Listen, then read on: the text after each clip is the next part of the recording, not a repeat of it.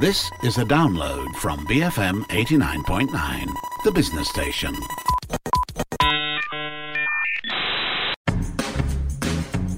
BFM 89.9, my name's Daryl Ong and you tune in to Bar None, the show that brings you through the ins and outs of the sporting world.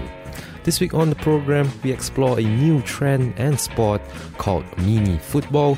But first up, news roundup on the good, the bad and the ugly.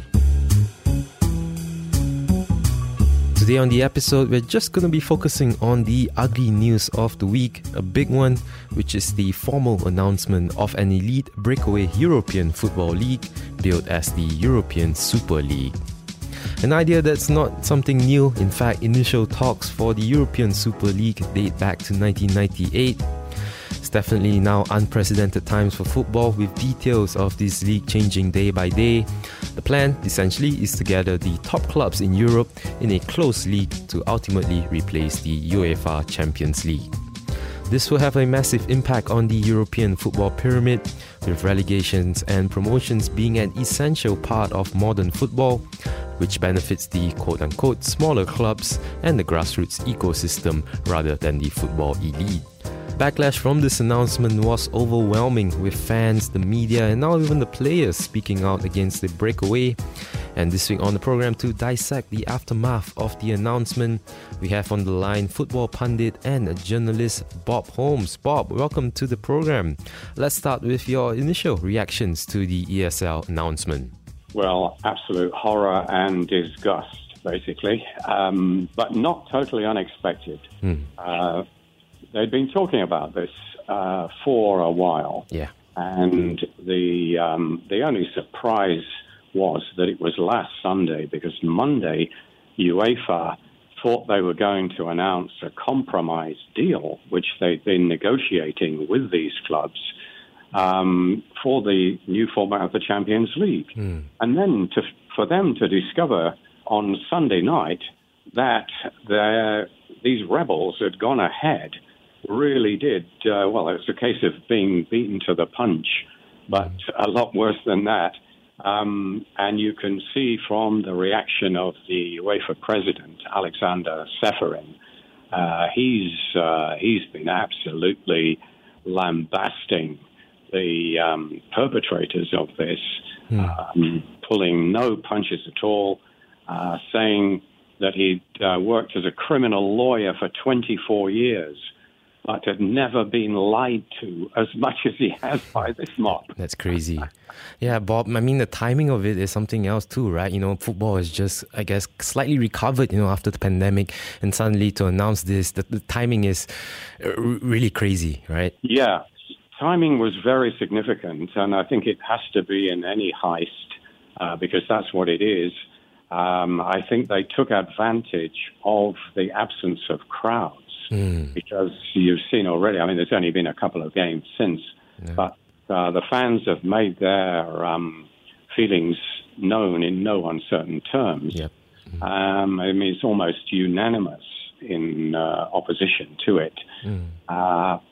So if there'd been a huge crowd, say we hadn't had COVID and the stadiums had been full, 50 or 60,000 people all demonstrating against it, I think it would have had some effect, on even governments and certainly on the people who run the game. But there is, even without that, there's an amazing amount of agreement on this. I mean, it's united the rest of football. Governments, the Italian League, the Spanish League, and the English League are in full agreement that they don't want this. Not just the associations, right, Bob? It's the fans as well. They're all getting together for once. Yeah. I mean, people might wonder what is so horrible about this. I mean, they're promising loads and loads of money, far more money than there is now even. I mean, football's not a poor sport by any means. I mean, we all know the transfer fees and the wages and that sort of thing. It might strike people as being a little peculiar that these guys should want even more money. But that is what it's about. They believe that there is more money to be had. And they've got people like the FANGs, the so-called FANGs, Facebook, Amazon, Google, interested. And they claim to have a broadcaster as well. But as I said before, it is a work in progress, and they're coming up with new stuff every day. But they are serious, and they do have the money. They're all billionaires, the owners, and billionaires and some besides. I mean, you've got sovereign wealth funds and an oligarch among them.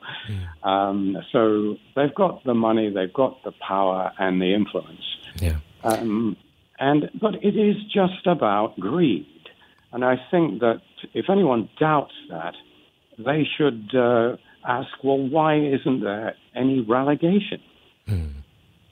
That's the key thing, and that is the biggest reason for the criticism. It's a closed shop. I mean, the Premier League itself was a breakaway, and there was a lot of opposition to it. But they never dreamed about having a closed shop. I mean, there was always relegation from the Premier League out and promotion from the Championship in. So there was a constant change of clubs, new blood coming in, and it meant that there are not many dead games. The subplots of football, right? They're all gone. Exactly. I mean, you're going to get dead games from early on in the season. Yeah, that's true. When it's clear that one or two teams are vastly inferior to the rest. But then, are they going to bother? I mean, if there's no threat of relegation, what is the incentive to really bust a gut? That's right. I mean, it goes against the whole ethos of football around the world, and which is very different to American sport, where they have the franchise, and they don't have relegation, and that's the key. I mean, if you're not very good, you've got to watch yourself because you're going to be dumped out of the league, and that's what keeps people on their toes. That's right. That's absolutely right. Bob, definitely unprecedented times in football. And like you mentioned, details are changing day by day. And a named board member of a Premier League top six club was quoted as saying that this is not a civil war on football, but this is a nuclear war instead. ESL President Florentino Perez this morning said that the Super League is made and created to save football. What exactly, Bob, is the Super League saving football from? Well, I mean, if football was so bad, I mean, he's talking about young people not watching it. Well, why are they going to watch this then? Because this, as we've just said, this doesn't have relegation, and there's no jeopardy. There are going to be no surprise results, no underdogs.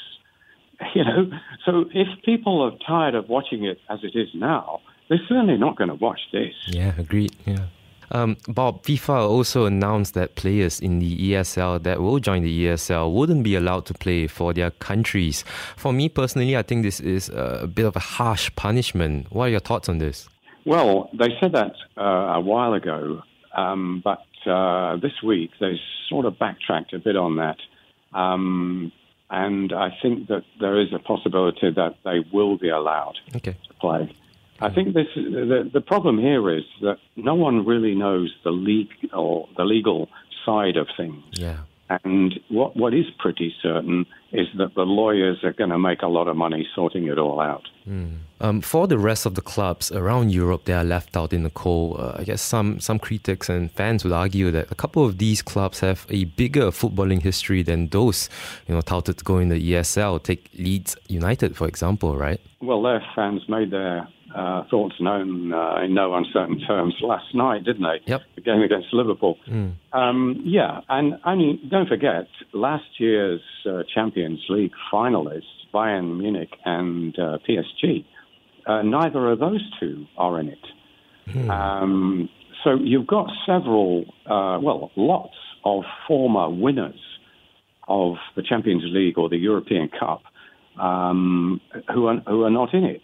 And you've got Arsenal and Spurs, who are relatively big clubs, admittedly, but they're not going through a very good patch right now. And looking at the league table, you've got Everton above Arsenal, You've got West Ham above both Chelsea and Liverpool, as well as Tottenham, and Leicester, of course. Mm. And none of those are in it. Mm. So what, I mean, it means that this is not done on merit at all. It's just a bunch of rich men who ganged up together and decided to go it alone. Yeah. I mean, that is not the way football has been run for 150 years. Yeah. Greed is the main factor in this. You know, the clubs that join the ESL stand to gain 3 times as much more money a season as they do from the Champions League. But what I want to touch upon here is, you know, FIFA and UEFA came up opposing this. But on the flip side, they're also guilty of the same thing, aren't they? You know, FIFA wants the Club World Cup while UEFA is revamping the Champions League, like you mentioned. Do you find it, in a way, hypocritical? Yes, it is. I mean, especially FIFA. And I don't trust them. I really don't. And there's a battle going on always between UEFA and FIFA.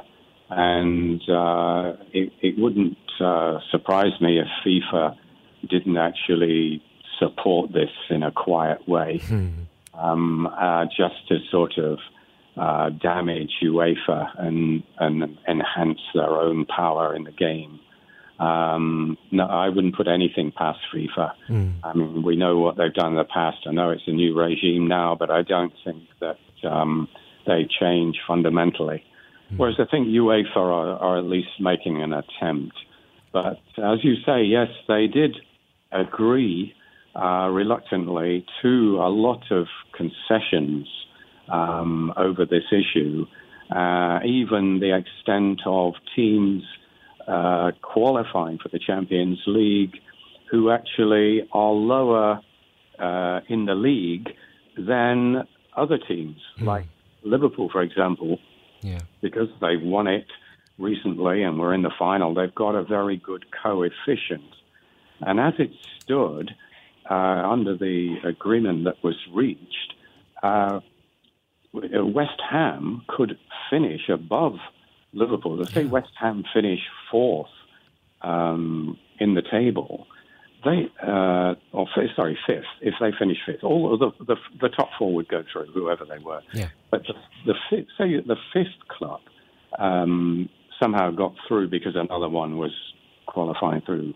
Say Man City won the league, was Champions League.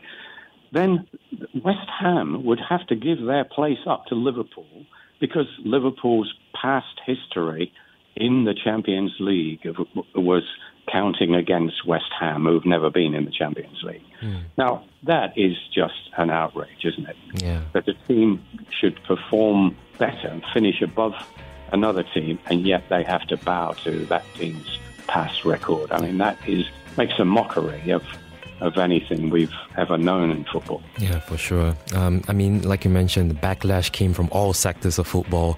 The fans, the media, even the club's own players are now speaking out. Last question, Bob. Looking into your crystal ball, do you think the ESL will go ahead? I think it will, yes. But whether it goes ahead with those clubs remaining in their domestic leagues or not, that is a very good question, and I think only the lawyers will be able to answer that. That was football pundit and journalist Bob Holmes talking about the ESL announcement. Thank you so much for your thoughts. And this is definitely going to be an ongoing story, so keep your ears peeled to us only here on BFM 89.9. Alright, staying with football, or rather a variation of it. Coming up soon, we explore a new trend that might take Malaysia by storm: mini football. Stay tuned. My name's Daryl Ong. This is Bar None on BFM 89.9. Thank you for listening to this podcast. To find more great interviews, go to bfm.my or find us on iTunes. BFM 89.9, the business station.